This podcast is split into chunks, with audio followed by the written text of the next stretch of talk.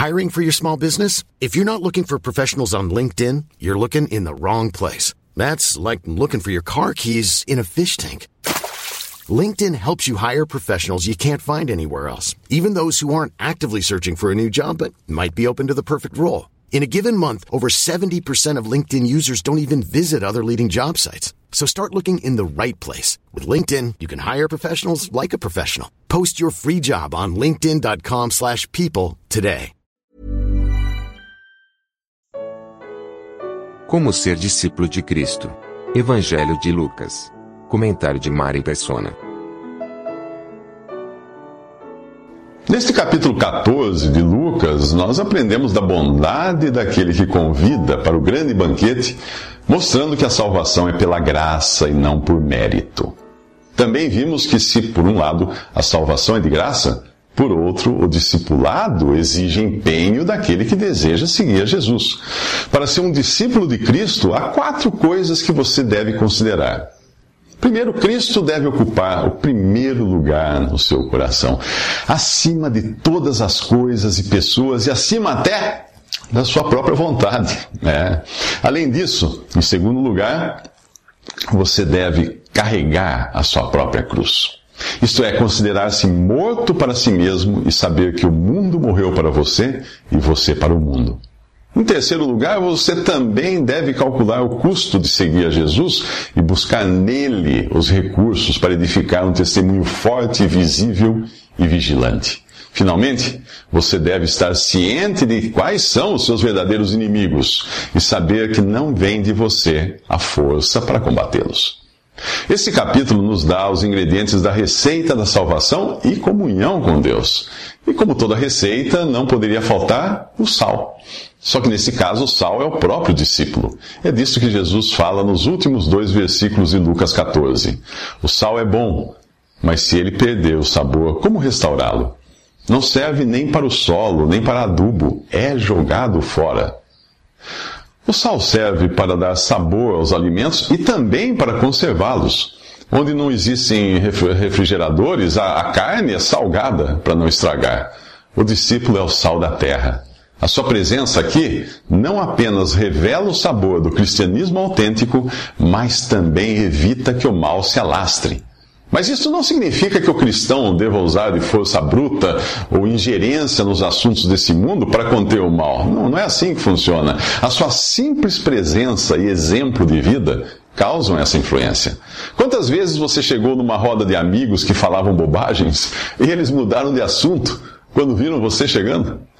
O modo como o cristão se comunica também deve ser equilibrado. Nem pouco, nem muito sal. O seu falar seja sempre agradável e temperado com sal, diz em Colossenses 4, 6. Sem comunhão pessoal com Deus, você corre o risco de perder o sabor, isto é, virar um sal que não salga. Um sal assim não serve nem para adubar a terra. O mundo pode não gostar de um cristão fiel, mas certamente irá desdenhar de um fracassado na fé. Jesus termina dizendo: Aquele que tem ouvidos para ouvir, ouça. Você tem ouvidos para ouvir o que, o que vem de Deus? Ou vive de escutar a opinião pública, como os fariseus dos próximos três minutos? O capítulo 15 do Evangelho de Lucas começa dizendo que todos os publicanos e pecadores estavam se reunindo para ouvi-lo, ouvir a Jesus.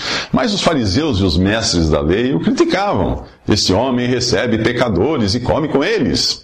Lucas 15, de 1 a 2. Publicanos eram judeus, coletores de impostos, que traíam o seu povo por trabalharem para o invasor romano. Pecadores eram judeus com um comportamento contrário à lei de Moisés, como prostitutas, homossexuais, ladrões, ou até mesmo samaritanos e gentios que eram considerados eh, impuros. Deus havia dado a lei a Israel como padrão divino para o homem, provando assim ser ele incapaz de viver segundo esse padrão.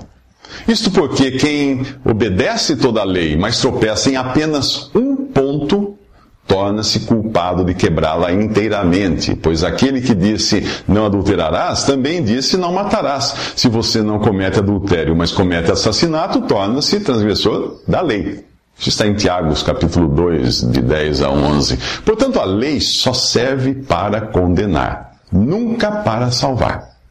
Os fariseus porém, e outros religiosos judeus seguiam exteriormente a lei como meio de salvação, vivendo de aparência só.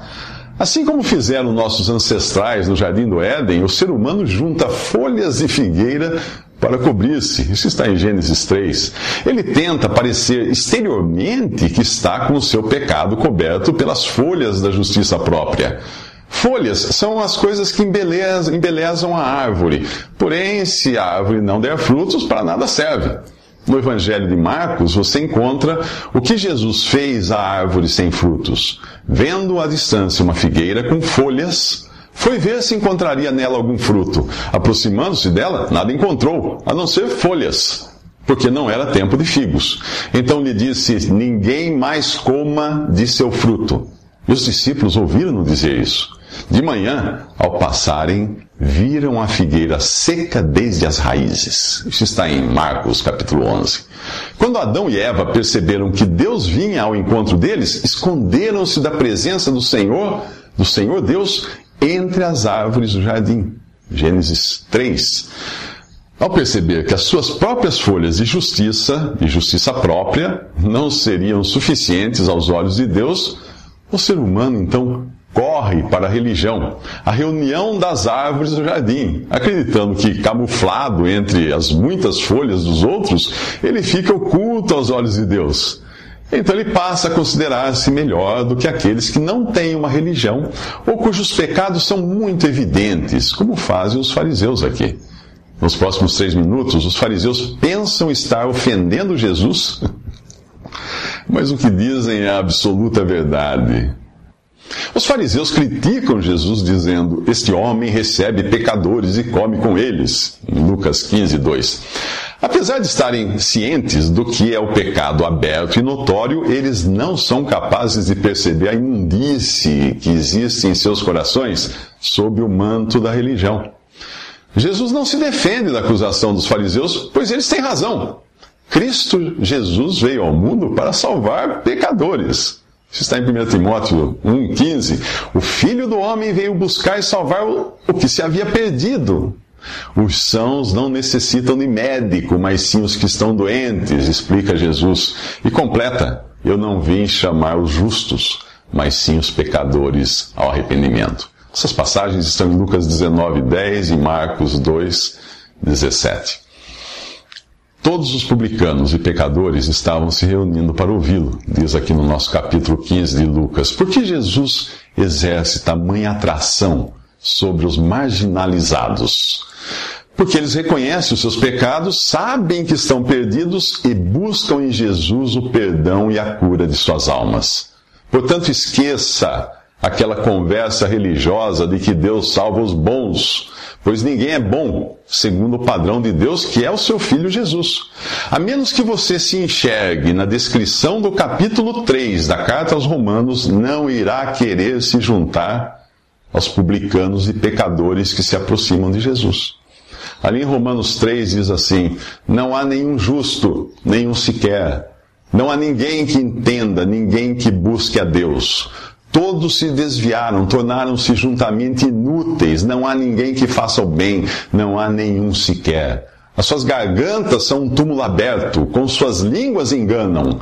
Veneno de serpentes está em seus lábios, suas bocas estão cheias de maldição e amargura, os seus pés são ágeis para derramar sangue. Ruína e desgraça marcam os seus caminhos e não conhecem o caminho da paz. Aos seus olhos é inútil temer a Deus. Romanos 3, de 10 a 13. Se você é do tipo que processaria por difamação alguém que dissesse estas coisas de você, então ainda não entendeu o que é ser pecador. E se acha que é capaz de ser salvo ou permanecer salvo por sua obediência, bondade e perseverança, ainda não entendeu como é horrendo o pecado aos olhos de Deus. Tão maligno é que nada menos que o sangue do próprio Filho de Deus seria capaz de extirpar tal mancha. Será que há dois mil anos você estaria entre aqueles publicanos e pecadores que buscavam por Jesus? Ou você estaria entre os religiosos de boa reputação que se escandalizavam com aquilo? Nos próximos seis minutos vamos falar de música, literatura e cinema? Então Jesus lhes contou esta parábola: Qual de vocês que possuindo cem ovelhas e perdendo uma não deixa as noventa e nove no campo e vai atrás da ovelha perdida até encontrá-la? Lucas 15, de 3 a 4. Quando me converti, costumava ouvir um hino cuja letra dizia: As noventa e nove deixou no aprisco. Tempo depois, eu fui descobrir que as 99 foram deixadas no campo, no campo deserto, não no aprisco. Será que você já se deu conta do quanto é influenciado por músicas, livros e filmes e temas bíblicos? Pois é, nem tudo que é vendido como cristão ou evangélico é bom. Nem tudo. Sabe aquele calendário com Jesus de cabelos longos e olhos azuis? Jesus não era europeu. E a Bíblia diz que é vergonhoso para o homem ter cabelos longos.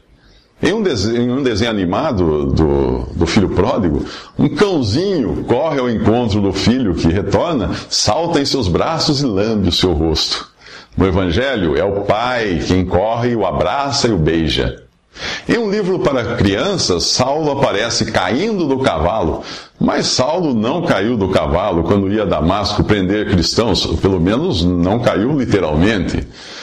Noé se esforça para acionar o mecanismo que fecha a porta da arca em um filme cristão, mas na Bíblia quem fecha a porta é Deus. Em Hollywood, Sansão é o mais musculoso de todos, mas na Bíblia ninguém sabia de onde vinha sua força, portanto ele não era uma montanha de músculos.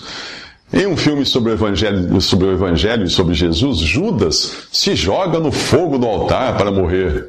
A Bíblia diz que ele se enforcou e que o seu corpo caiu de grande altura. Quantos reis magos você vê no presépio? A Bíblia não diz que eram três, e eles não visitaram um bebê numa manjedoura, e sim um menino de dois anos. Os escritores, ilustradores, roteiristas, artistas e diretores contratados para produzir obras comerciais com temas cristãos geralmente são incrédulos. Com eles você aprende sobre figurinos e arquitetura antiga, mas não a verdade. Ao contrário, você será influenciado por seus erros Pois para atrair público, eles precisam inventar personagens e enredos que induzem você a acreditar que aquilo está na Bíblia, quando não está. O homem natural não é capaz de entendê-las, entender as coisas de Deus porque elas são discernidas espiritualmente, diz 1 Coríntios 2,14. Portanto, nem tudo o que traz o selo evangélico ou cristão é bom. Não se deixe levar pela arte de incrédulos e pela sabedoria do mundo, quando o assunto é a palavra de Deus. Nos próximos três minutos, saiba quem são as 99 ovelhas perdidas.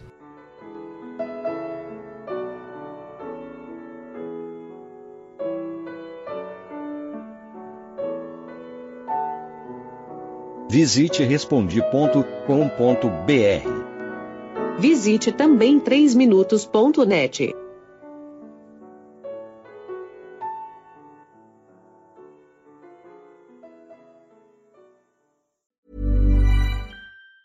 Planning for your next trip? Elevate your travel style with Quince. Quince has all the jet-setting essentials you'll want for your next getaway, like European linen premium luggage options, buttery soft Italian leather bags, and so much more. And it's all priced at 50 to 80% less than similar brands. Plus, Quince only works with factories that use safe and ethical manufacturing practices. Pack your bags with high-quality essentials you'll be wearing for vacations to come with Quince. Go to quince.com slash trip for free shipping and 365-day returns.